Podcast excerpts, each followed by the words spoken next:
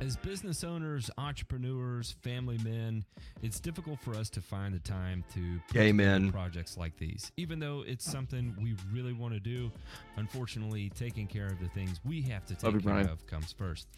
However, because of viewer support for people like you, we're able to continue doing this. Please consider joining our Patreon and supporting the Burn and Return podcast.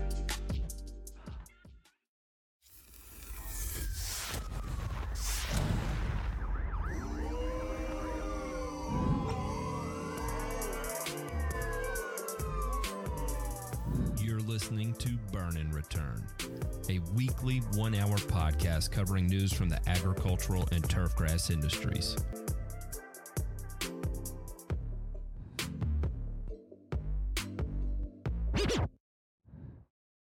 Uh, with the DJ scratch, that means we're live. I, I just want to take the uh, the intro of this week's episode to uh, to highlight something that happened on our previous stream.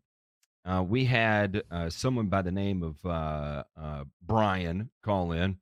Uh, I don't know if I can use his last name or not, but it was Waylon. It's not. And um, he he called in and uh, and he asked if this was the show for uh, uh, uh, trans uh, homosexual lawn lawn. care. Uh, yeah, and then he he used the uh, the f word as a as a homophobic slur in there, and uh, and so I Mm. wanted to kick off today's episode is is that I uh, there's there's a couple of things here is that if you if you notice the thumbnail, uh, you're going to see a very a very we're here and we're queer thumbnail, uh, uh, just just to throw handfuls of excrement at you, Brian. Uh, and then and then the second thing is that I kind of wanted to go on a little bit of a of a, a, a tirade because this guy this this guy genuine belie- genuinely believes uh, in in whatever political sphere he lives in. I, I promise it's on the on the conservative side of the political sphere, and uh, and I I want to just point out some insanity here that this guy lives in in this in this weird kind of quasi world that he thinks calling into a lawn care show is going to further his conquest that he's out there. Uh, first, one of the things you will hear talked about on this lawn care show a lot is about regulations and our own personal opinions of where they stay on that. You're going to hear all kinds, and that can point us in different uh, areas of the of the political spectrum. On the flip side of that is that uh, Brian, I'm sure you think you are a conservative and you have zero clue what that means. And the reason why is that you're probably cheerleading on whoever that's in uh, uh, Congress right now that's working hard on that debt ceiling deal for you. And you know, you want to know what your conservative debt ceiling people did? Uh, they lifted the debt ceiling until 2025 because no one, no one, the Republicans and the Democrats do not give a shit about you. None of them are conservative. None of them are fiscally conservative. It's all a mind game to manipulate people like you to get it into your brain that you need to call into a lawn care show to start some kind of weird culture war with some grass guys. And if that doesn't point out the weird borderline personality disorder and the, the the remaining PTSD from whoever molested you as a child, I apologize that happened to you. I'm genuinely sorry that someone did something terrible to you and you are still harboring ill feelings for it. I get it. There's lots of people out there that are suffering as a result of that. It is a it is it is a, a crime that that happened to you. However, however, the the fact that you still hold on to it and have to call into a lawn care show to spill whatever it is that doesn't exist here but does exist in your brain because you just recently got your master gardener certificate on May the 15th from Wayne County Agriculture. Uh, uh, congratulations to you from the NC State Extension Office, but I promise that means nothing. It means absolutely nothing. Your master gardener certificate, I could wipe my ass with, crumple it up into a sheet of paper, put it on the fire in my backyard because it means zero to me, buddy. Brian Whalen, you wouldn't last 15 fucking seconds in my place of business. You couldn't last 15 fucking seconds in any of the businesses I've ever worked for. You wouldn't make it in lawn care. You couldn't run an aerator on one of my crews. You couldn't make it on one of DeMay's crews. And if you were on Ray's crews, you'd probably catch a fucking trident somewhere to your midsection. so I want to repeat that you, sir, can go fuck yourself. Stay the fuck away from our show. And uh, and I and if if if something if uh, I can't say that. no, you can't. Can't say that. I, that one I couldn't say because it was. Uh, Let's go to the bullpen. All right. Uh, yeah, yeah, yeah. yeah. Uh, bleep button there. And uh, but anyway, I just want you to know that uh, I genuinely hate you as a as a human being. Uh, I think you're spineless. I think you're soulless. Uh, I've reached out to your brother, by the way. Uh, by the way, congratulations to him on his uh, on his uh, uh, second yes, child. Right. And uh, and and thank you. I want to thank you, Brian, to share this message with your brother to tell him I said thank you for your service. because w- one of the things we have highlighted on here are the service people that are are, are assets to our industry, and and hopefully he can be one of those people that could be an asset since clearly you are a fucking detriment to society, right? You offer nothing in the form of anything. I looked at your resume, it's basically shit. Uh, congratulations on your criminal justice degree. I bet you feel like a real scholar earning that. And uh, and what's even more fascinating is your background in STEM education. STEM education. With a STEM education, you think somewhere in your created script going on in your head that you needed to call into a lawn care show called Thirsty Thursday where we have beers and we talk about grass and share whatever drivel completely made up psychopathy borderline personality schizophrenic uh, imaginative hallucination on our show. Go fuck yourself. And i mean that from the absolute bottom of my heart. You sir can fuck off. Uh, with that said, uh, how about we check out this week's headlines? Eat all them balls, did I, Brian. Did it? Yeah. Did it? Did it come across correctly? Did I? Did I get it? Did I get it right? I believe you did, Matt. I really believe I you did. You, I think you can sum it up in in the way that you know, Brian. Hey, around here, we're mouth to mouth, and you know what? You can eat a dick. All right. Now, our first headline. Where are we at here? Oh, uh, oh yeah, I've I didn't even yeah, have yeah, them pulled up. I was just. Oh, I'll go into the first one here. Uh, companies to pay billions in forever chemical water pollution settlements. Oh, it's going to get bad, boys. Uh, this is the first. This is going to be Philip Morris 2.0. A 3M manufacturing facility in Cottage Grove, Minnesota, in 2018. This is the uh, the big picture of it there. Major chemical producers have agreed to pay billions of dollars to settle claims from U.S. water providers over toxic, quote unquote, forever chemicals uh, and pollution. Oh, this is an Axios article, so it's why it matters. Okay. The settlements are a significant step forward in the effort to reduce potentially dangerous chemicals in the water system across the country. They also follow the EPA's tightening regulations on per and polyfluoroalkyl substances, PFAS, which are a family of more than 12,000 chemicals, of which right now, this is editorial, this is my comment. The EPA only really cares about 30, but all 12,000 were pretty fucking bad. So just keep that in mind. Yeah. The chemicals have contaminated thousands of drinking water systems around the country, and most people living in the United States have some amount of PFAS in their blood, according to the CDC. Health effects of the chemicals are still being studied, but exposure of, to certain kind of PFAS have linked to adverse health effects in humans and animals, including increased risk for kidney and testicular cancer. Hear that, Brian? Testicles. Mm. Uh, chomp, chomp. No, yeah, that's right. Uh, there's uh, let's see here. Chemours, DuPont, and Corteva said Friday they reached a 1.19 billion dollar settlement with water providers around the country. Water providers had alleged that the companies were responsible for the environmental pollution from firefighting foams they manufactured for that contained PFAS. Though the companies denied the allegations, the settlement would resolve hundreds of lawsuits against them that were consolidated into a federal district court for South Carolina which must finalize the settlement for it to take effect.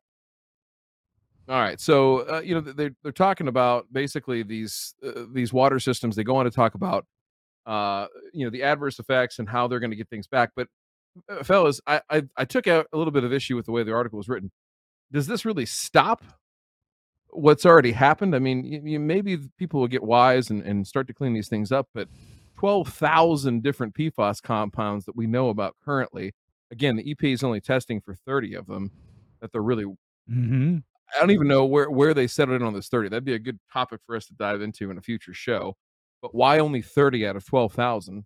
I'm not sure. Maybe those are what's just been studied and known to cause human uh, health effects. But does does this change anything? Let me ask. Does one point one nine billion? Look, look, this is this is exactly what I'm talking about, right? Like, uh, uh, okay, what we, where we have shifted as a culture is that fear is the motivator for everything, right?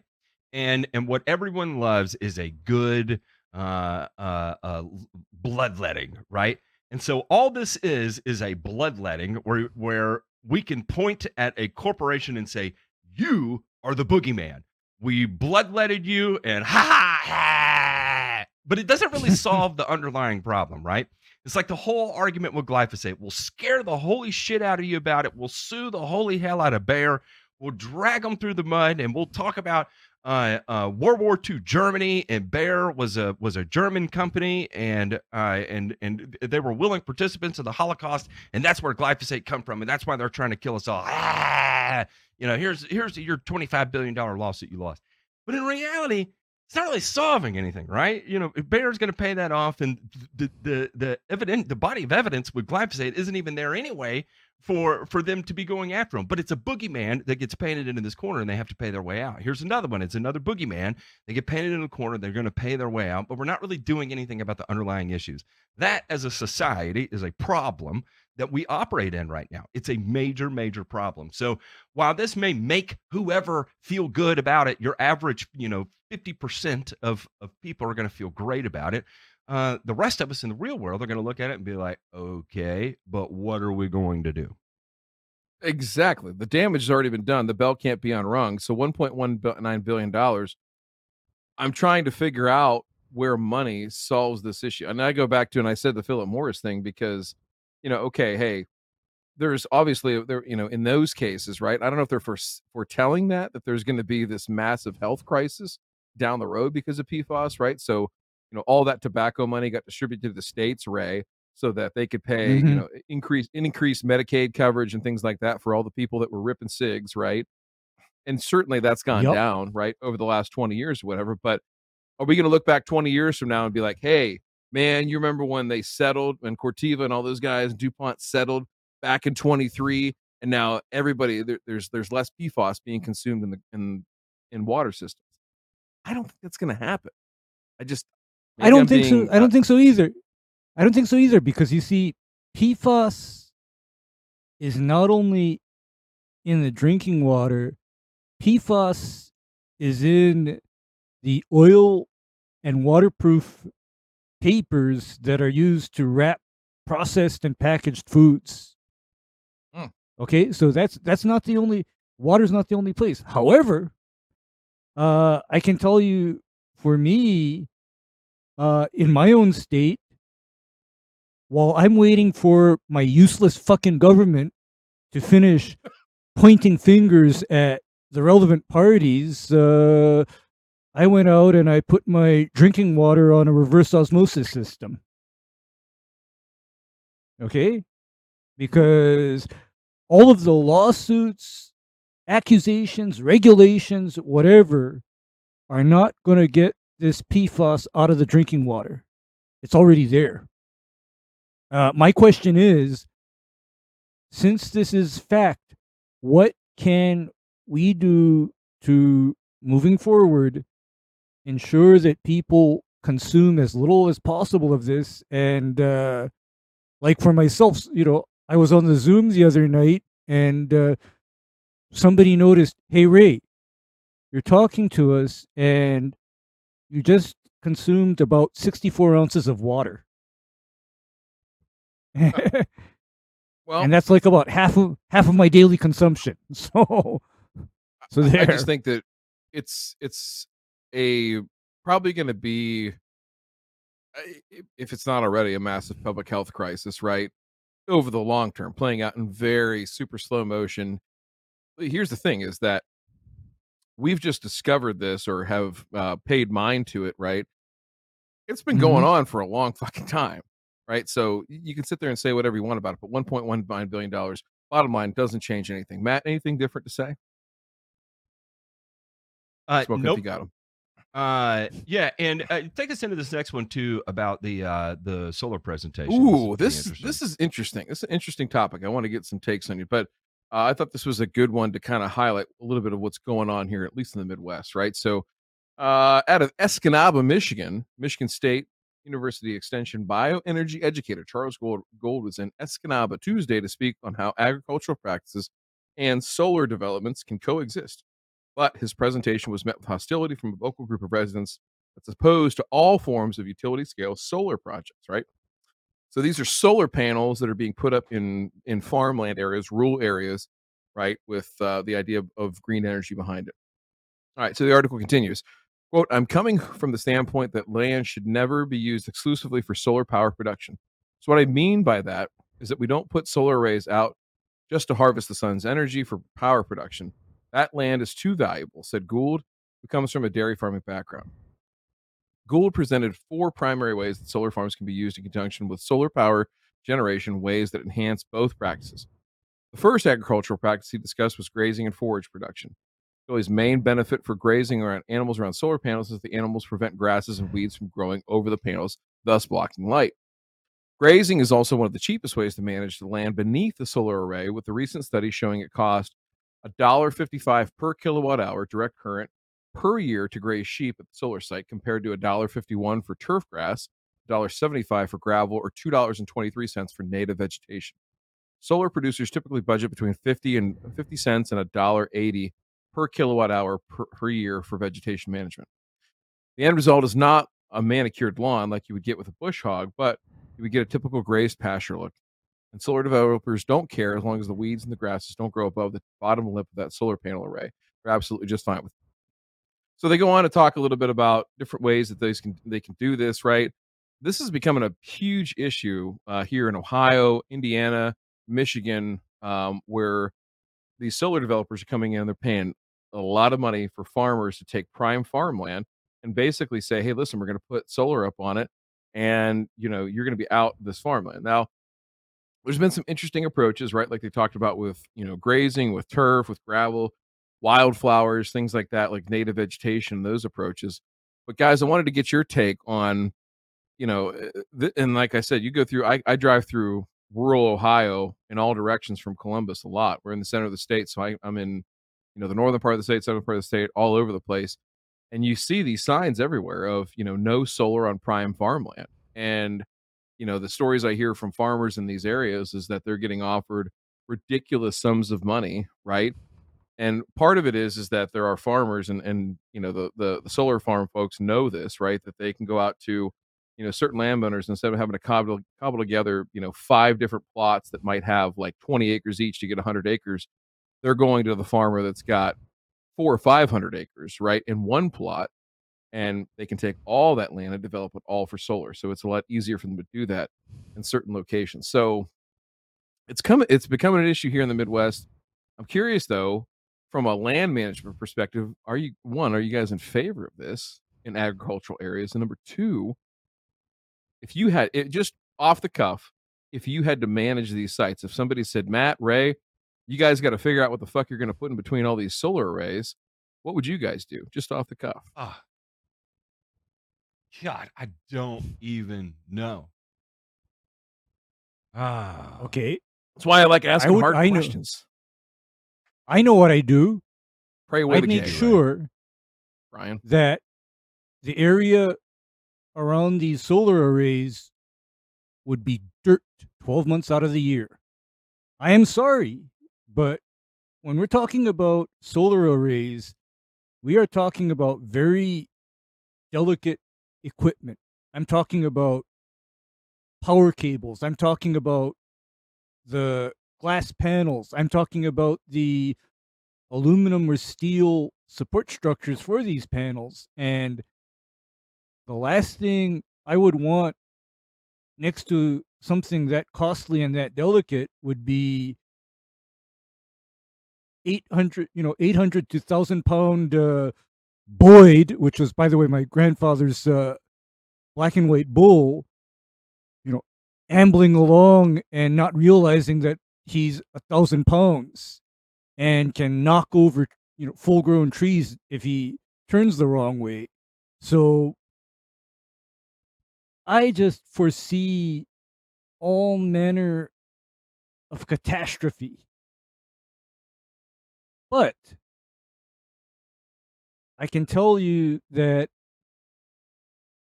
here's the argument is that we are taking land out of agricultural production because, for one reason or another, we are exporting that agricultural production to countries and locations with less regulatory oversight. You see, that's the bottom line. That's why farmers don't uh, don't produce crops anymore or uh, or produce anymore because it's less onerous to say grow that crop in Brazil or let China do it or let Africa do it or let South somewhere in South America do it for us. But this is my question to everybody. Huh.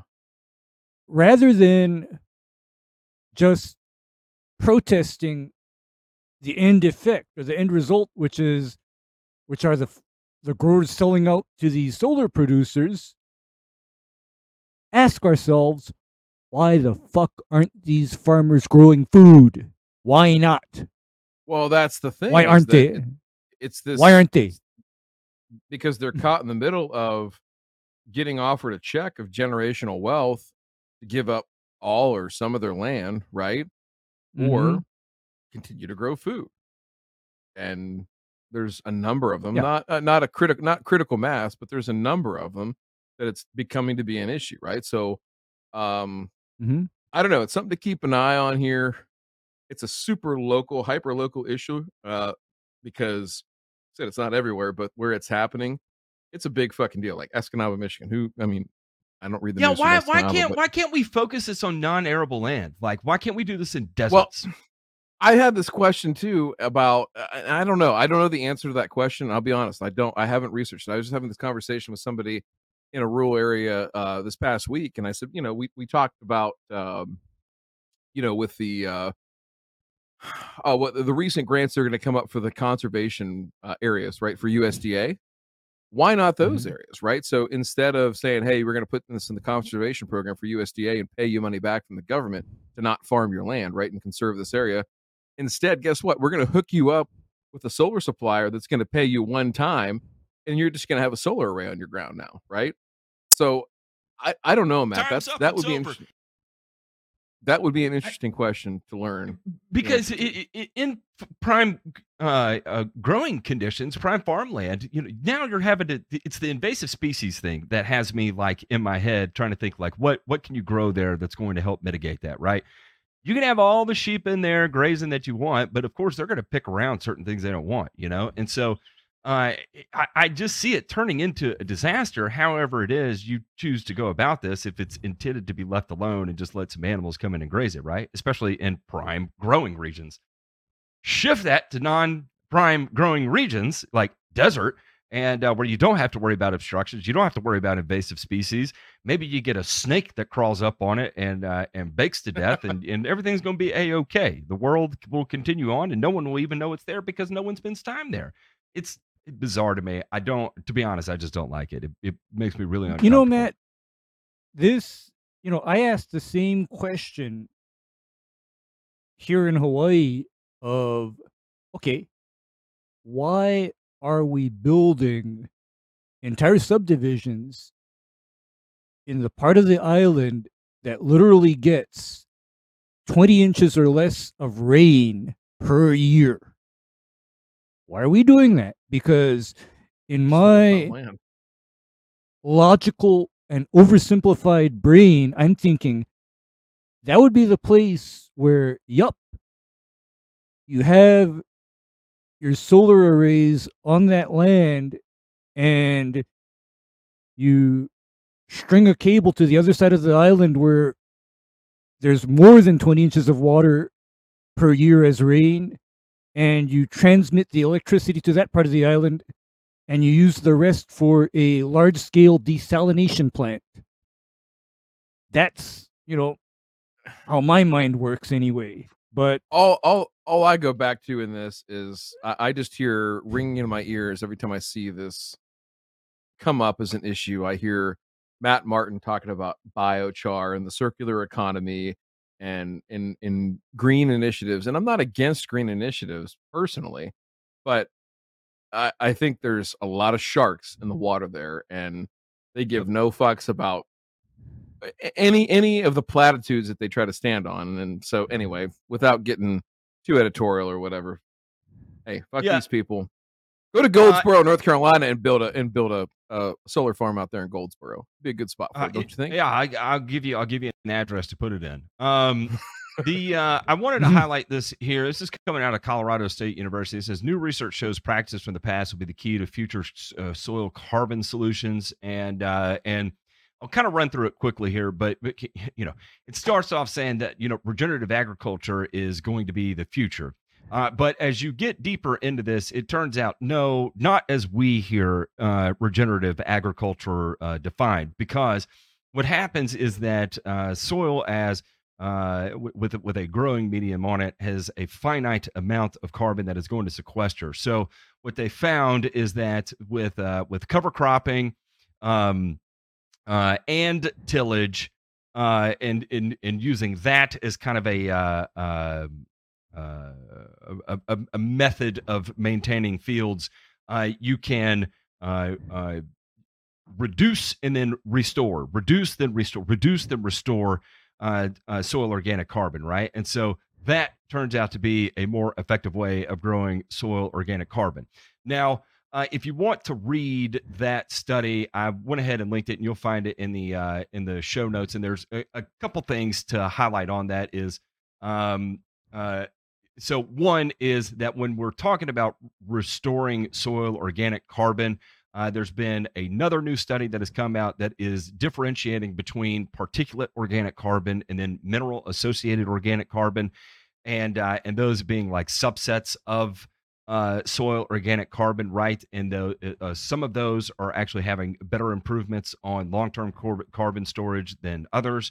Uh, and like for instance mineral associated organic carbon. So if you think about that that would be something that's going to be more uh, of a fresh organic matter source right? Meaning um, that there still is a, a, a, mineral content that can be released as it is uh, digested by the uh, soil microbiology versus a uh, particulate organic carbon, which would be something that is uh, uh, already uh, digested to the point that it's not going to degrade any further. Uh, therefore, it's not really doing anything uh, except sitting there, right? And and that is going to have less impact on the soil's ability to store carbon. So, anyway, it starts to get real deep into the weeds here. But the the point is is that you know when we see headlines like this that uh, uh, you know the uh, uh, a method of the past is going to be the key to the future of soil carbon solutions you you, you got to read a little deeper into the details on it because this is going to be the headline that you see on Joe Rogan or whoever else that says why are we using pesticides? It doesn't make any sense. They're killing everybody. Fertilizers kill everything. And then when you actually look at this uh, you find out actually that's not the case at all that this is fighting for. In fact, it is not taking away uh, from uh, uh, uh fertility at all. Uh, so, in fact, we would still be using fertility. We would still be using herbicides and pesticides. It's just we might be intercropping more often, or we might be increasing or decreasing from time to time no till, right? So we may go three years of no till and then one year of heavy tillage or medium tillage or light tillage and and that would be the way to better manage uh, uh, consistent increasing levels of uh, uh carbon sequestration back into our soils, right? So, uh, again, I just want to highlight out there that what you see is not always what you're getting. And then I went ahead and threw one more in there because so many people think that what I'm talking about is bullshit. Uh, and this is fast agricultural topsoil reformation after complete topsoil loss.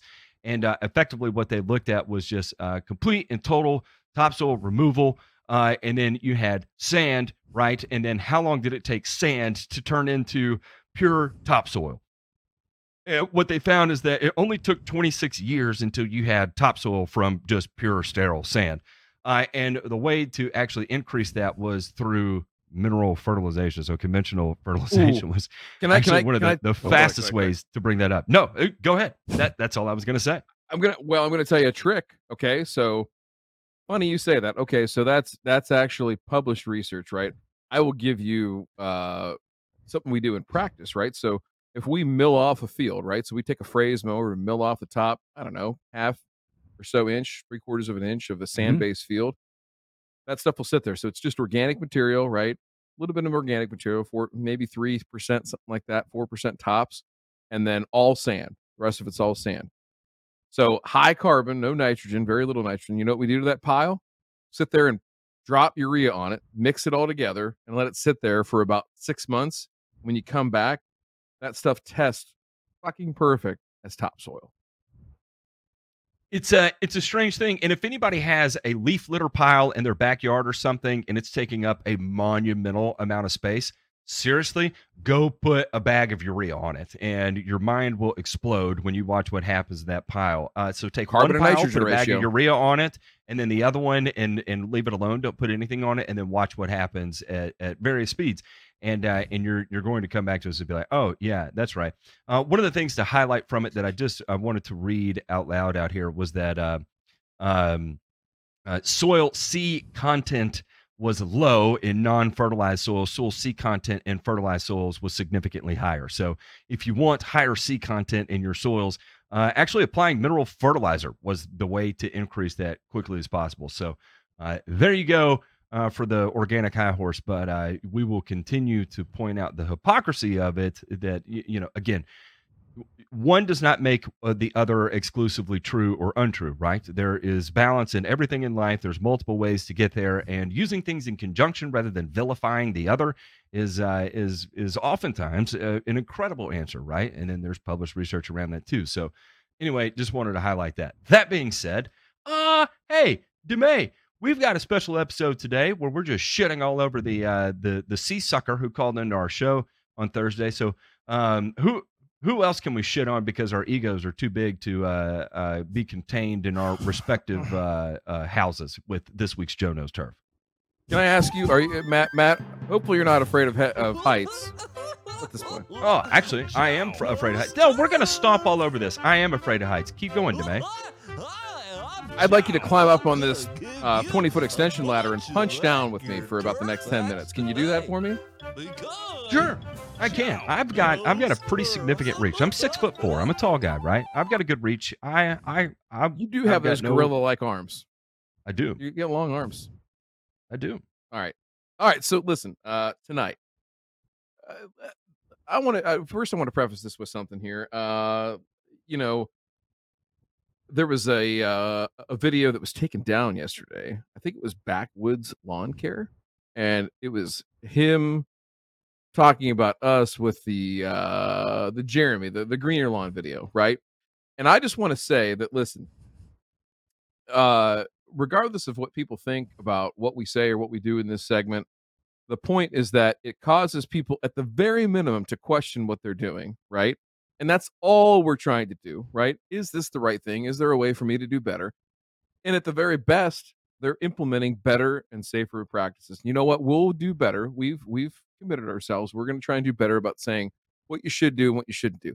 Now, this one might not be quite down that road, but we'll see what we can do. We'll see if we can bring it home here to a take home message that everybody can get behind and feel good about, like we're ending a Disney movie. Because listen, this show's all the way gay tonight, Brian. All right, now let's go ahead and play that video, J Pink. Up here in the mountains. Now, overall, when I'm looking at the grass blades, they appear to be brown or the tissue is just completely dead. This can be from one of two things. It can either be from lack of water. I can think of a lot more or we've had the grass die out from last season and over the winter it's just been decaying. It could be that these mow clippings weren't mowed properly and the grass just lied down and died and did not decompose. Once the tissue dies, uh, we what? Are... What? Wait, listen, listen. I'm telling you, with whatever irregularities that you hear, I need you to wait because it will continue to get better. Okay. Now, listen, for those okay. of you on our uh, on our audio format, we're we're visiting tonight with uh, a gentleman known as the Pest and Lawn Ginger. He's very well known to us. Uh, he was a subject of one of our gobblers here several months back when he tried to sell MSM in an affiliate link in the comments of his video, and subsequently took that down because, well, we really did shit all over him uh, for doing that. Now, uh, this video is entitled "Repair an Ugly Lawn Using Five Easy Steps." Hazy brown grass, dead spots, lawn fungus, underwatered. So this video came out within the last, I don't know, two, three weeks, something like that. And uh, if you don't know, the Pest and Lawn Ginger is out in Utah, and uh, this video looks like it was shot sometime probably in April and then edited and put out here fairly recently. So we're going to look at what he's got going on here as he evaluates this lawn. So go ahead and roll that beautiful bean. Aren't going to be able to revive it and make it green again, which means all of this is going to need to be removed. Now, when we get into the tissue no, it itself, doesn't. some That's of it true. is gray, which typically means that last year it died and it's just been sitting here for a long time. Now, the Ginger's been slaying lawns for about 20 years now, and I've got some exciting news for you guys. I'm creating a space called the Lawn Masters Academy to help you at home be able to oh, slay that lawn. The Lawn Masters Academy is designed to put a method to the madness of diagnosing your lawn. Just real quick. Um, if anybody out there would like to gift us a membership to this, I promise we will do it justice. Um, I'm just just going to throw that out there. Uh, we will 100% do it justice, and uh, uh, yeah, that's all. Lawn. Whether you're a beginner lawn care person or an expert, there's something for you. I'm hoping to have the Academy up and launched in the next 30 days. If you want to get on the wait list, go to lawnmastersacademy.com and put in your email address. Now, this is what I'm talking about when we talk. I thought the I, I thought at my last DE and I training they said don't use the word master anymore. Yeah, maybe again you didn't get that. All right, play. Talk about not mowing properly. It means the the plugger was either in the mower and they were attempting to mulch, or the bag was full and it was just kind listen, of spilling listen. out. Now, this kind of material at our altitude, which I'm at about a mile high, just under a mile high where we're at, um, we don't have the same decomposition that you're going to get at sea level. So this grass what? cannot be left this way. I'm just kind of walking along and I'm. What? What? Is that is that a function of barometric pressure? Uh, atmospheric ocean yeah. concentrations. Ray, Ray, Ray, listen, I'm not an, this? I, I know Ray has talked about the ionosphere before because that's the only place besides uh, the Concorde. Otto is the only other person that goes there. But Ray, could you please tell me, with your science and physics background, in what way mm-hmm. and listen yes we are ripping on him because this is a just it's it's a it's a statement that is either completely erroneous on purpose and he knows it or he's just trying to sound smart and listen it's okay to say hey listen like this shit didn't break down whatever whatever whatever their mower mm-hmm. sucks like that's probably more the answer than yeah altitude yeah because here's what i know about decomposition of organic matter is that it happens, and it happens at the rate that it ha- normally happens, irregardless of what altitude you're at on Earth. Exception to that is, see, this lawn is at the top of Mount Everest, and there's permafrost on it 12 months out of the year. Then I can see decomposition not happening, but then yeah, green boots looking, is still there, so you know there's maybe yeah, so, an element of truth in but, altitude. Yeah, if I'm seeing a place where it is otherwise warm enough to have normal grass and normal trees growing, I have to call nonsense on the concept that the altitude in that neighborhood in Utah is too high for decomposition to occur. I just have to because the oxygen concentration and the CO2 concentrations in that higher altitude is still within the physiological range where organic matter cycling will occur. Okay? So There, I said I said my piece. Right, All right J Pink, go to five minutes eleven seconds for me, please. Mm. Slide it on over there. Don't slide it in, Bryden. And at first, it just looks like blobby patches, right? But when you start looking at the awesome. patterns. Okay, before we dive into what he's about to say here, at any point with a customer, Matt, you've probably done tens of thousands of site visits. Ray, probably thousands because you deal with more leak.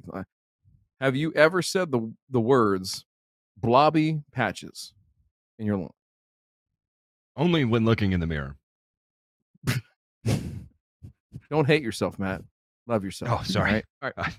Play play the video. When we get on top of it, ago. we have a ring right there. And if you look at these, they all look like little horseshoes, all connected. Every single one of them. Now, these ring spots are commonly associated with a nasty disease called necrotic ring spot. Pause. Necro- oh, okay. He's he's he's he's right. This does look like NRS, right? It's a pretty mm-hmm. classic year after look if you haven't done anything to repair it. But now let him go into the why, Kyle. Necrotic ring spot, we know causation is overstimulation with fertilizers such as urea and it's spreadable through lawn aeration. And these neighborhoods I'm in are notorious for doing lawn aeration because we have so much clay in our soil that gets compacted over the wintertime. Now, necrotic ring spot demonstrates itself through the grass blades, but it is not the disease in the grass. It's a soil borne disease. So, no matter if we just scrape all the dirt, dirt out or not, if proper care measures aren't taken, it's going to come back. Next step is our water saturation test. Now, my favorite tool to use is an AMS soil probe. Pause. The so- yeah, yeah, yeah, yeah, yeah, yeah. So listen, listen. Here's our Joe Knows Turf for tonight, right? I, I listen. You know, um, this is a little bit of you cast the bobber out, you see what kind of bites you're going to get in the first part of this video. But tonight's take home, right, is about necrotic ring spot, specifically on Kentucky bluegrass, which I'm. Uh, this is what he's on right now, and and the other part too. If you're if you're watching on YouTube and you're seeing what the lawn looks like right here in this freeze frame right here, and he's talking about uh, desiccated plants and, and and things like that, things that weren't watered correctly. He is in a completely different climate than what we are here in the Midwest. But I will tell you that this is what Kentucky bluegrass looks like coming out of winter. Okay, you know it's it's gonna go dormant, right? It's gonna have a, a straw colored texture and uh, color to it. So that's uh, all the stuff he's saying is just to scare you. That's or, or, he just doesn't know. I don't. I don't know. I'm not sure what the correct answer is there. What I will tell you though is necrotic ring spot. Okay, let's talk about this real quick. Ray, few things mm-hmm. I can tell you about necrotic ring spot. One, pH matters. Okay, of your soil and using a good soil test to ascertain what your soil pH is, because if it is above seven, there's a higher likelihood that you're going to see that disease, right? Other thing that we know too, Ray, really, really interesting thing is that uh, I think it's 54 parts per million is the critical value. So soil manganese with a Mehlich 3 extractant below 54 parts per million, you have a higher incidence of necrotic ring spot, right? And summer patch in your yes. Turf. So these two that we see, okay? Mm-hmm. So, what he's saying about urea-based fertilizers enhancing that, I, I'm not so sure. In the in the aeration of spreading it, also not so sure. I would focus on best management practices practices of this disease. Aeration can actually be a good tool because when we're spraying fungicide to prevent this disease, right, There's usually two apps of a strobilurin. Mm-hmm. So azoxystrobin is, a, is the most common one you'll see used, right? Aeration can actually be a good tool, at least in some form or fashion, because the lawn Time's area that he's over. using is really only affecting maybe two to three percent of the soil surface, right? You can use that though as a tool to get the fungicide down into the root zone, which is really where it needs to be to prevent this disease. So I like he he did what we've been uh, so appropriately criticized for is he you know he said hey it's got necrotic ring spot you should do something about that but he doesn't say what the hell to do right so manage strategies ph number one uh, soil manganese, number two. Those are two cultural things that you can do. If you're going to spray for it, you got to spray early. You got to spray um, when your soil temperatures are getting up in that 60 to 65 degree range at a two inch depth, you're going to make one app and then you're going to make a second app 28 days after that. You've got to irrigate that down into the soil so it can get in there and any means that you can do to help that get in there. So whether that's through a wetting agent of some type or potentially also using aeration as a tool to do that. So Monginja, your five steps are good, but if you don't tell us what the hell to do and how to fix it, eh, I don't know, brother. All right. I don't know. Hang on, just real quick on the clay comment and compaction coming out of winter. Forgive me if I'm wrong, but uh, is uh, are freezing and thawing cycles not one of the most beneficial things to uh, you know uh, help with that? Or did I? Yeah. Did I completely mess yeah, uh, as, as far as as far as like fracturing the soil. Mm-hmm. Yes, yeah. yes. You know, the, like, the, the so natural theoretically coming out of winter, yeah. that would be like mm-hmm. that would be uh, the, the, the the the greatest moment of soil aerification you're probably going to experience all year.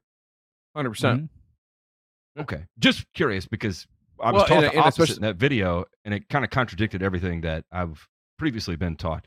And and can anyway, I can I tell I you? Can I tell you what your problem is? Yes. I'd like to diagnose your problem right now. Mm-hmm. Clearly, you haven't signed up for uh, Lawn Master Academy. Oh, I actually posted in the in the Discord. I did. I already did sign up. Um, I'm I'm looking for the early bird discount. Uh, what what else? Are we are we done here? We're gonna keep going. No, that's that, no, that's it. That's it. So thank okay. Ginja. Let's okay. blow him a kiss. Let's say goodnight. Uh, and, uh, keep hide your kids. Um, all right, let's check out this week's uh, burns.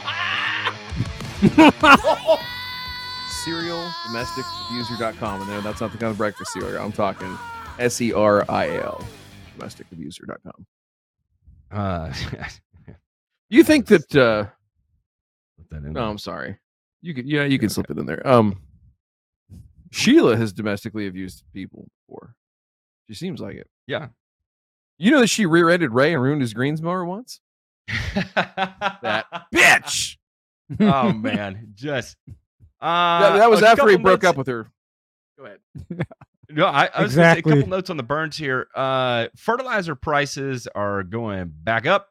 Um, yeah. what what we see here is uh, we're getting a little bit of an uptick, and where we have seen some cooling off. Now, I, look, are we going to continue to see the the input commodities climb? I don't know. I don't think so. I don't think it's going to be anything insane and there's a couple of reasons why. Uh, first off uh, china has missed their mark on us purchases by a metric mile right now and uh, where normally you know they are hauling in grain just by the the uh, by the vessel just left and right, left and right, huge orders.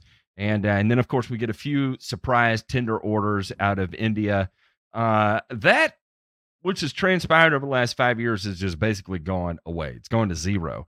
And uh, what has happened is that they've gone to Brazil and started buying from Brazil.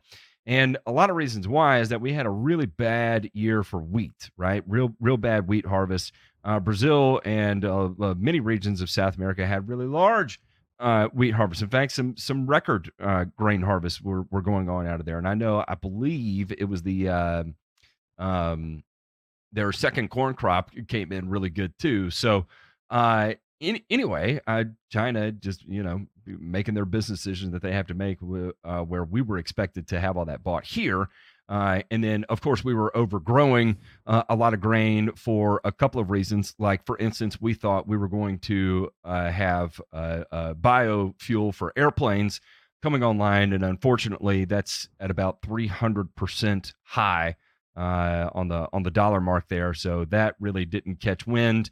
And uh, so the corn that we were going for that, and uh, and of course our our other, other grains that we grow have been uh, shifted away to South America, has left people with a lot of acres and no place to put it. Right. So and a, and a lot of a lot of harvested uh, uh, uh, commodity contracts that are not being filled, and so it's like, boy, what do we do? and you know the hmm. whole supply versus demand thing you got an excess supply and you've got very very very very very very very little demand it's going to fall now there's some why we're probably going to see a little bit of an uptick here. Is that I don't know if you saw the news out of Saudi Arabia. Saudi Arabia said, uh, "Yeah, we're going to slash production again since we've got summer coming up. Everybody loves to drive during the summer." And uh, we've got inflation prices, so people probably aren't going to be flying a whole lot. Uh, and even if they do, we'll catch them there too. So we're gonna we're gonna cut production uh, just to eke out as much as we can. And uh, good luck and uh, and of course, you know, you're going to see uh, fertilizer prices move somewhat in line with uh, with oil prices. So, I not shocking to see a little bit of an uptick here. Are we are we going to be running up to uh, you know eleven hundred dollars a ton urea commodity? Probably not. Uh, I see prices all over the United States on urea right now, from you know bagged uh, urea for a turf uh, T&O ranging anywhere from eighteen dollars a bag to uh, $30 a bag, $33 a bag in some areas in the Midwest right now, still seeing. And, uh, and, you know, it, it is what it is. But again, are we going to, are we going to climb up there to 1100 where you're going to be paying 45, $50 a bag for urea? No, you're not.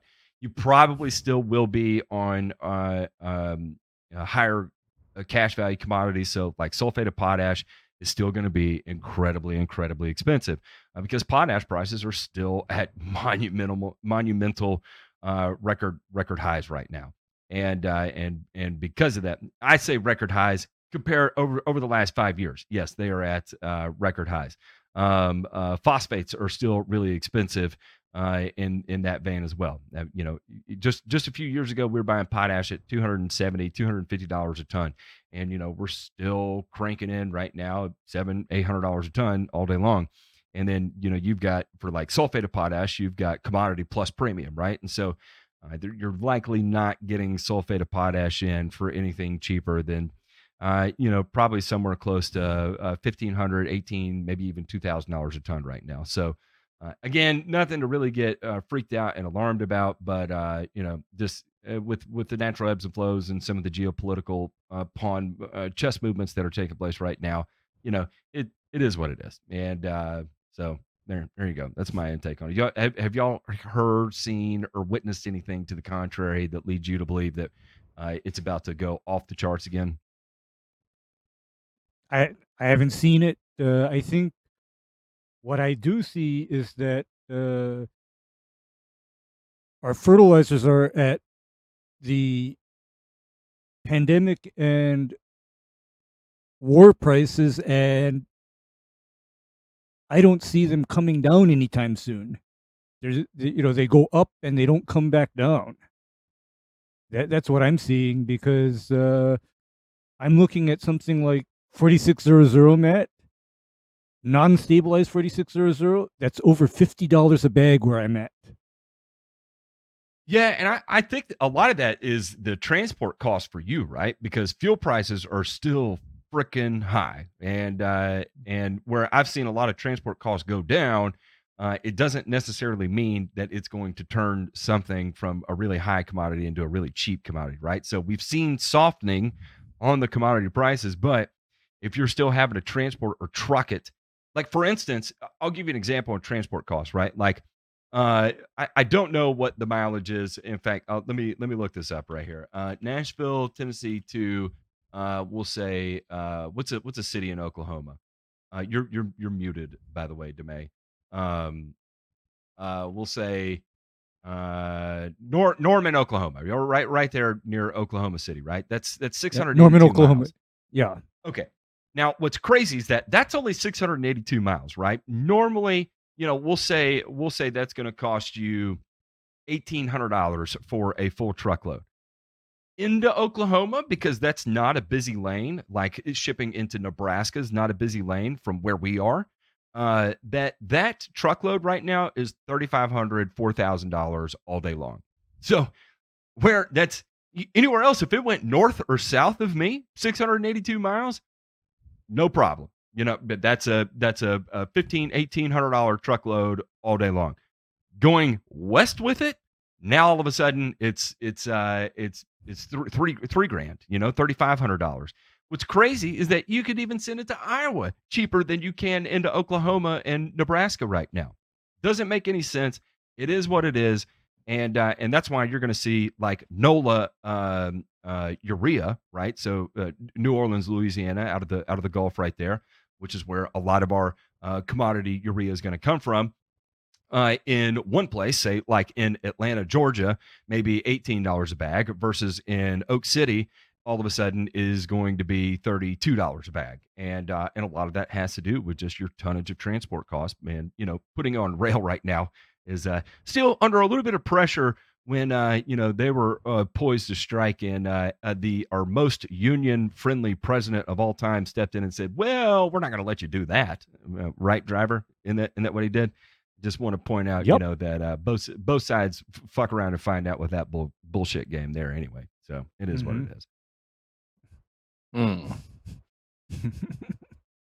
you got any input on that so, May? i talked a lot i'm sorry uh, no, the only thing I was going to say, just from a tactical level, that I'm seeing or that I would uh, tell our listeners to consider is it, it might not be time yet, but by August, September, there's going to be some long inventory sitting in warehouses all over the place at turf supply houses of fertilizer that was purchased sometime between the end of 2020 all the way up through sometime last year that hasn't sold. And it might be like six bags here, it could be 60 bags, it could be 600 bags, right? But I would start having conversations with your sales reps and saying, hey, tell me about your long inventory list. What do you got sitting in there? What do you want to make a deal on, right? And I'm telling you, especially as it gets towards inventory time at the end of the year, some of these guys and gals will be willing to make a deal just to get something off their floor, just to get the fuck out of there, even if they have to take a loss on it or sell it at their cost, right? So consider that, right? And it might not be the stuff you want, but it might be stuff you could make work, right? And use it at a better price than maybe what you thought you were going to use. So just think about that and take it under advisement. I always love Matt, Ray. It's one of my favorite things to do is to ask everybody for their scratch and dent list. Mm-hmm. Hey, love, you know what? Love to make deals. My they refrigerator. you know what? Uh, Cans without a label. Ryan, yeah. I I do that all the time. No, in fact, it goes the other way around in that my vendors ask me, "Hey, Ray, can you use this stuff?" Uh, and it's often prefaced with the uh, line, "I'm asking you because I don't fucking trust any of the other yo-yos out there with it."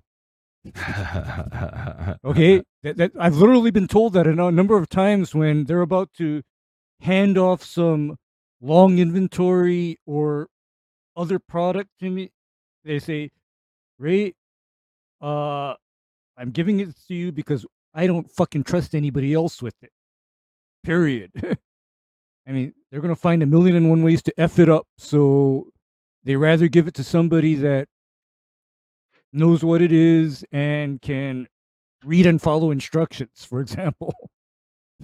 Without a doubt, uh, our other burn here is, uh, you know, we have, we got a wastewater treatment facility and a big ass wind turbine on it, and uh, turns out it went a little bit out of control. Uh, a broke turbine uh, was set free spinning by strong winds. Uh, this oh, is out shit. on Deer Island and was spotted around 10 a.m. by someone walking through the public access area near Deer Island wastewater treatment plant. The person noticed the turbine was spinning quickly and had something dangling from one of its blades. Uh, they called 911 and emergency workers got out there, and uh, it had been out of service since April 2022. the Jeez. damn thing has been out of service for over a year. Lord have Oops. mercy. How many turbines do we have out there that are just non functioning? That are spinning, but they ain't doing shit. Although it's too soon to speculate on what happened, it appears that this morning strong winds broke the braking mechanism and the turbine uh, began to free spin. Uh, the contractor was called to fix the 600 kilowatt turbine, which stands 100 feet tall. Uh, by 3:30 Monday, the turbine was successfully stopped and locked back into place. Uh, they kept it closed just out of an abundance of caution, and uh, there you go. Um, you know what what happens when a solar panel when it's supposed to stop feeding energy into a battery uh, uh, all of a sudden that uh, overcurrent protection just stops and then all of a sudden you continue pumping energy to an already full battery? What what what is what does one of those lithium ion fires look like? Oh you know nothing to worry about. You just put a little water on it and it goes out quickly right no, it doesn't. Hey, so uh, it don't. yeah. Anyway, we'll check out this week's returns.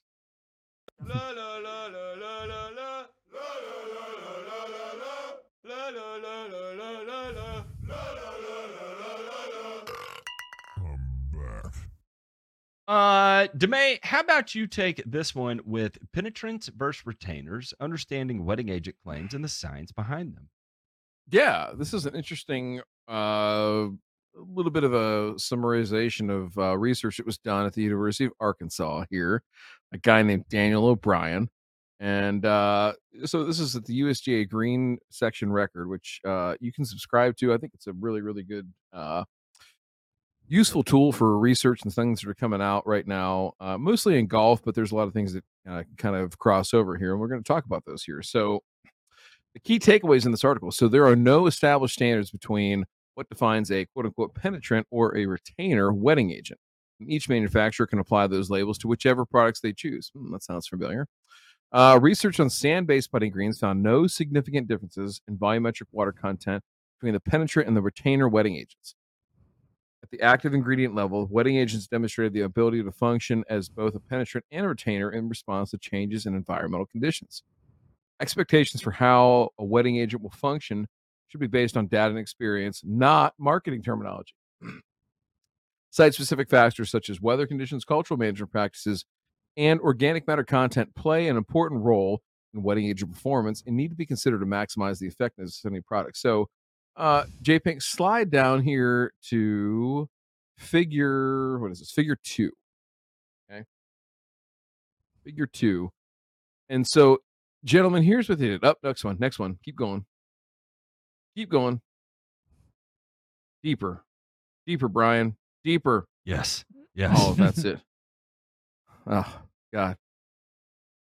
Damn near hit my pancreas. All right. Um, okay. So can't say pancreas.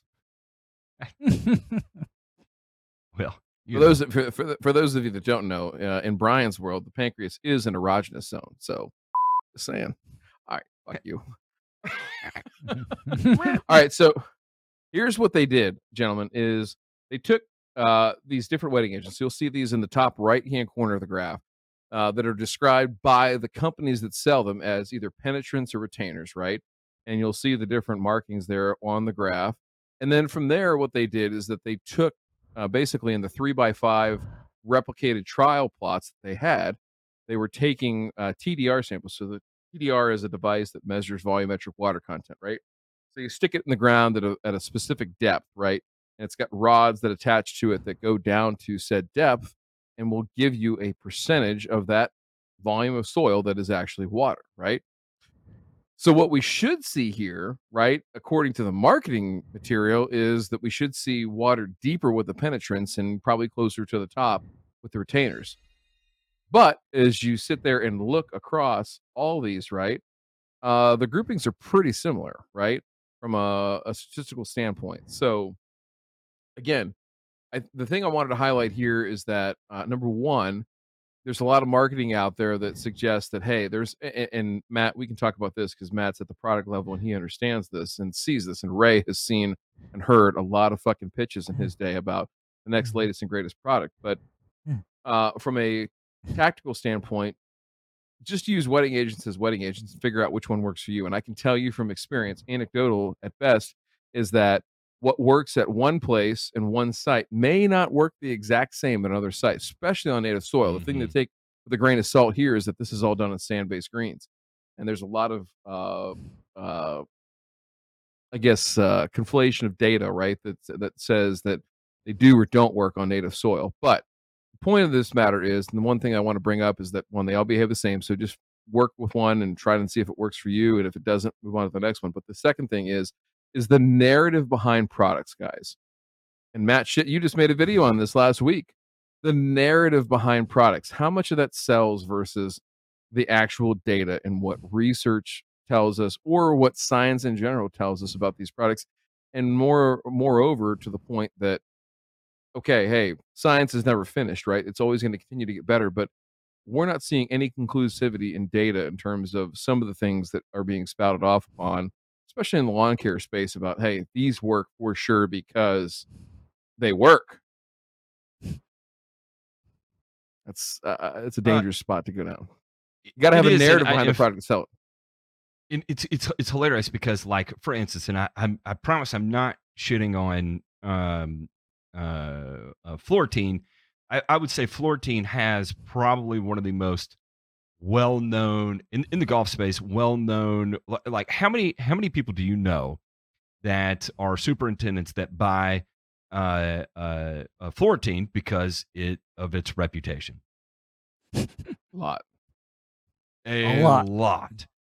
And mm-hmm. for instance, when we look at the retainers here, right, and we're we're looking at the trial versus penetrants versus retainers, and we have an untreated control check here. Retain was undoubtedly as as bad. It, it was it was worse than doing nothing.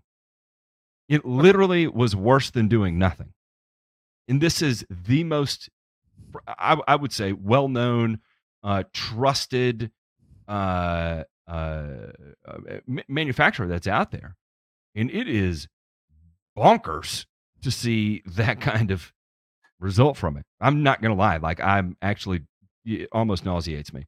Uh, then the other thing that we go down and we see is uh, they they do this 2021 wetting active ingredient trial and the uh, polo, poloxamer uh, category, which is basically just a, a co-block polymer. Uh, testing between those, and you know the we've we've got a limited number of active ingredients that are primarily used, right? And and what's what's I would say it has the the the highest degree of accepted efficacy would be would be block polymers in uh, in different forms and fashions, right? And so they mm-hmm. tested a bunch of them, and you can see that there is some variability between them. Uh, the commercial standard, which would be Revolution by Aquatrols, uh, uh, is is you know like a standard go to good one, right? Like you know, I, I don't think there's anybody that would say Revolution is a bad wetting agent. It is the, the data that I've seen from it is all uh, uh inherently good, right? And uh, it may not be great. It can cause some phytotoxicity issues um, if if applied at the wrong time or the wrong rate, uh, or even if you do nothing wrong at all, uh, just due to the nature of of applying um, uh, these types of surfactants, right? That it just can cause some phytotoxicity issues. Um, then you know, so it's it's not perfect by any stretch of means of the imagination, but using that as a standard and then comparing off of it, you know, it's like, yeah, we're seeing some mildly statistically significant uh, improvement. However, like you may have a one off that is actually doing quite significantly well, at least for a duration of the year as compared to it, right? And I think I think uh, the, the the large part of this is that there's so much right now in the space of wetting agents that is fucking unknown.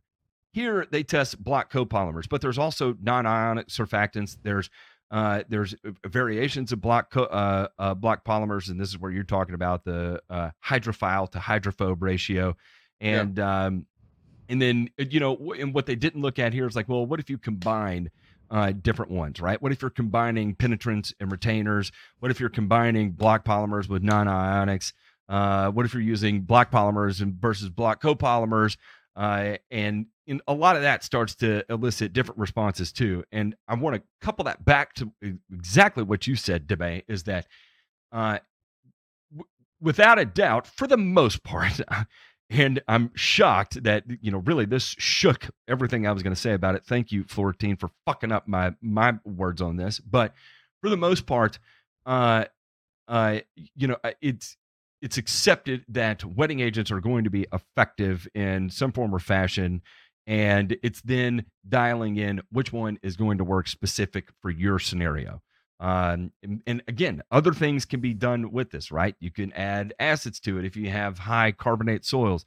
Uh, you know you may have a buffering agent you know maybe a high ph uh, polymer for a low uh, uh, a, a, high acidity soil, right? And uh, and there's just so many different things you we can do with it that it, it comes down to you investing the time and research into it to figure out which one works for you.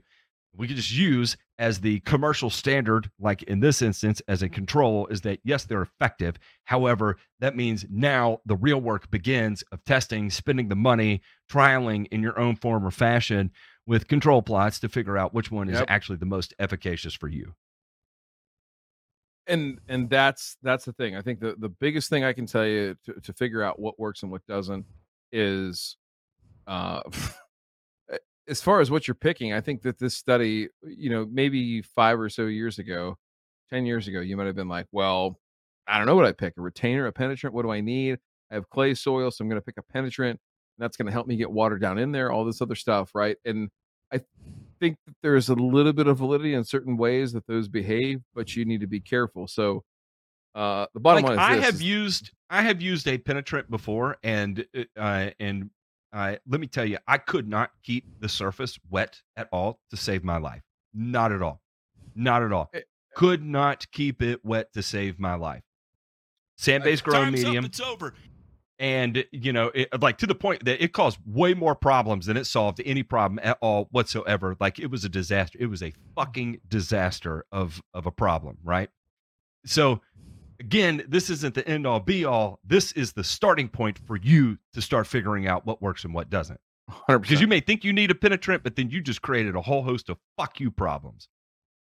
Yep or it doesn't I, matter. I, because or it doesn't it doesn't it doesn't do anything yeah, or, or or in the grand scheme of things, it doesn't make that much of a difference other than a small reduction in soil surface tension, uh, reduction of runoff or roll off, and in fact, ability of your water to penetrate into the thatch layer and then actually get into the grass. So, but Ryan, you are right.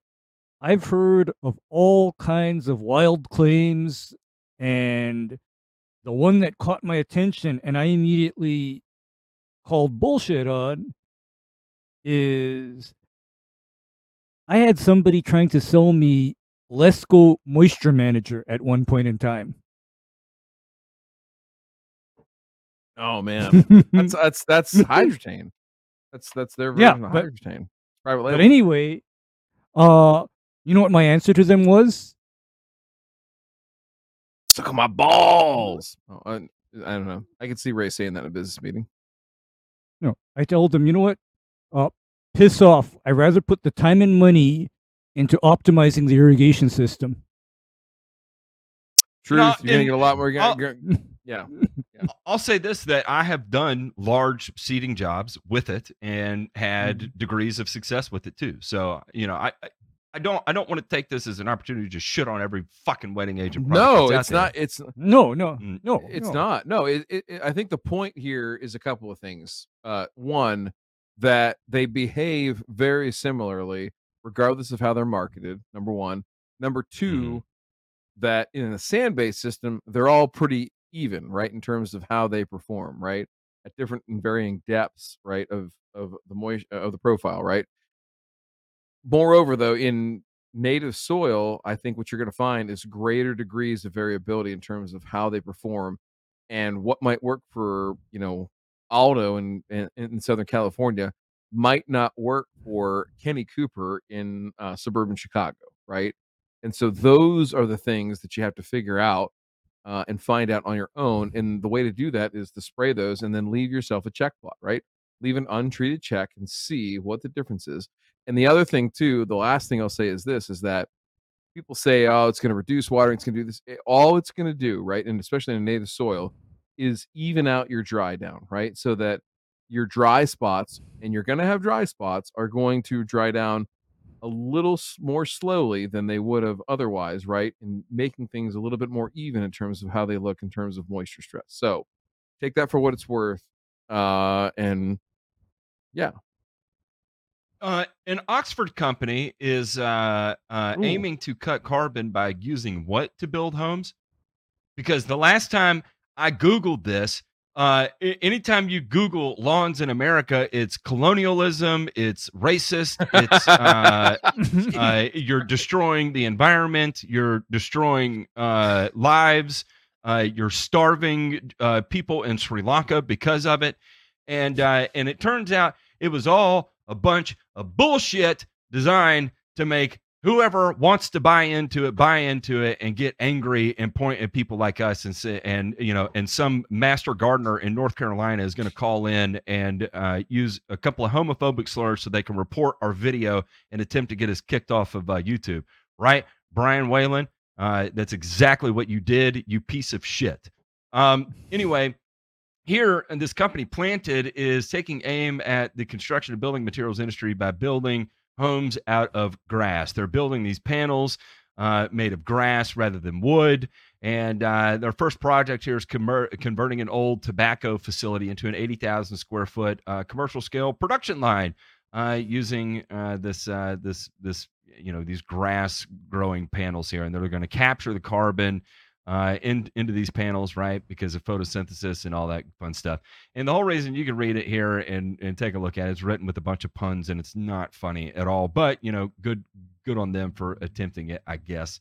Um, but again, I just want to point out here that uh, you know, in in when when it fits the narrative of finding a boogeyman to point and shit on, they'll use grass as an excuse. When it when it fits the narrative of being the, the greatest thing that's happened is going to save the planet then they'll point at grass and then say it's fertilizer and pesticides that are killing people. And then when they can't do that i don't know where they'll go for go for next. Um, you know they'll they'll start you know saying that well eating meat is what's killing people or whatever else you know it's all it's all designed to scare us and uh, and shit on us and uh, and and anyway just remember everything that you read out there. There's a there's an uh, uh, an alternative side to it. You know, it was like my dad always told me. You know, there's there's uh, my story, there's your story, and the truth is somewhere in the middle. And uh, yeah. this is another example of it. And uh, and and fuck everyone who wants to point at the the grass jockeys and say we're assholes. Who you need to be pointing at is pointing at Brian Whalen, the master gardener, uh, piece of fucking shit in uh, in North Carolina. And uh, and and yeah, Leave, All leave right. us alone. All right, listen. All right, so uh J Pink, do we have any mail? You've got mail. We, we fucking do, do. Is wasn't that the greatest thing ever? You you you dial in the modem, you'd hear all that shit, you know, from the modem. Then boom, yeah. That was actually the uh, sound of the naked old man that was trying to pay you that one time. That was not. It was. Modem, that but, was that yeah. was the sound of his uh his gout in his in his elbow as he was furiously going after himself. Um, oh dear. We we have Christ. that was Evie who wrote in and said, uh, "What would what would a watering schedule look like with MP rotators or similar system that put puts out 0.4 inches per hour precipitation rate?" Uh, how many days a week and for how long? Or alternatively, how much ET replacement? Cool season. Oh, oh. Right. you want to go first, Ray, or you want me to go first? Okay. You, what I normally suggest that people do with an MP rotator type system is plan on making that irrigation system depending on your soil type now. If you have a more loamy silty, more clay type soil, you can consider dropping down about a half an inch of water total per irrigation event and seeing how long that takes you before you dry down again and you see signs of water stress or wilt. If somebody's on more sand based soil or more gravelly soil, then I suggest they go to as little as one third to one quarter of an inch of water per irrigation event and time that accordingly. And on a more sandy soil, I see irrigation as often as every other day. But Ooh. on a more finely textured soil, less gravel, less sand in it, then I'm thinking I try to apply enough water every four to four to three days. And that's just a general off the top of my head, so I don't fry anybody's lawn type of type of a thing. Uh, I'm sure. Oh. I'm sure Ryan DeMay has a more, uh, you know, precise research backed answer. no bullshit, Right? I I mean, listen, I just actually did an hour long podcast with uh, Tyler Carr from Ohio State on this particular topic. Uh, mm-hmm. It'll come out here sometime this week, and uh, the, the time we have right now is not nearly enough to go through this answer. But I will say very succinctly uh, that what you just said, I, I think, is on point. I think the determination of how much water you put down should be based on some type of factor. So, at the very basic level, is just visual, right? So, if mm-hmm. I see, you know, I'm going to irrigate to a certain level, right? So if he knows that it's a 0.4 inch per hour uh, mm-hmm. uh, precipitation rate, go ahead and irrigate for an hour and then watch it dry down. See how long it takes until you induce wilt and understand that that's going to be predicated by ambient air temperature. It's going to be predicated by wind. It's going to be uh, predicated by uh, solar energy, right? And it's also going to be predicated by relative humidity. So think about those four factors, how they interplay. And I don't have time to talk about how they do and why they do, but take that all into account. And then if you want to use ET, those are the four factors that go into ET. So uh, if you want to use a more quantifiable metric, which ET or which EV is a uh, he's a finance guy, he's a numbers guy. So if you want to use ET as a reference, right? If you replace somewhere between 60 and 80 percent, and I'm not going to tell you hard and fast that it needs to be 60 or it needs to be 80, but somewhere between 60 and 80%, you're going to have a pretty good lawn. Uh, you do not need to replace ET one for one. So, again, we could do a whole show on this. It's a really, really interesting topic inputs, outputs of a system of turf grass, and that every system is not the same. So, all that being said, if you run it for an hour, go look at it three or four days later, see how bad it looks. And if it's getting dry, well, you know how to make it wet again. Absolutely. Hmm. uh, with that said, we are going to call this episode uh, to an end. We were going oh, wait, wait, wait, wait, wait, wait, wait. Oh, wait, wait, wait, wait. Uh, I want to give I want to give a toast real quick. Listen. Oh, okay. As we as we end as we end the show here, I just want to say it was nice to spend time with all of our friends here. It was nice to get, have uh, people here that are of like mind, not necessarily agreeing on everything, right? But of like mind sure. that they want to pursue turf grass, and that's what they're here for not to sit there and spew epithets, not to sit there and, and, and spew their hate and everything like that. So listen, Brian, Brian Whalen, Goldsboro, buddy. Oh, let me turn it. I love yes! you, motherfucker. Kiss my fucking ass and go fuck yourself.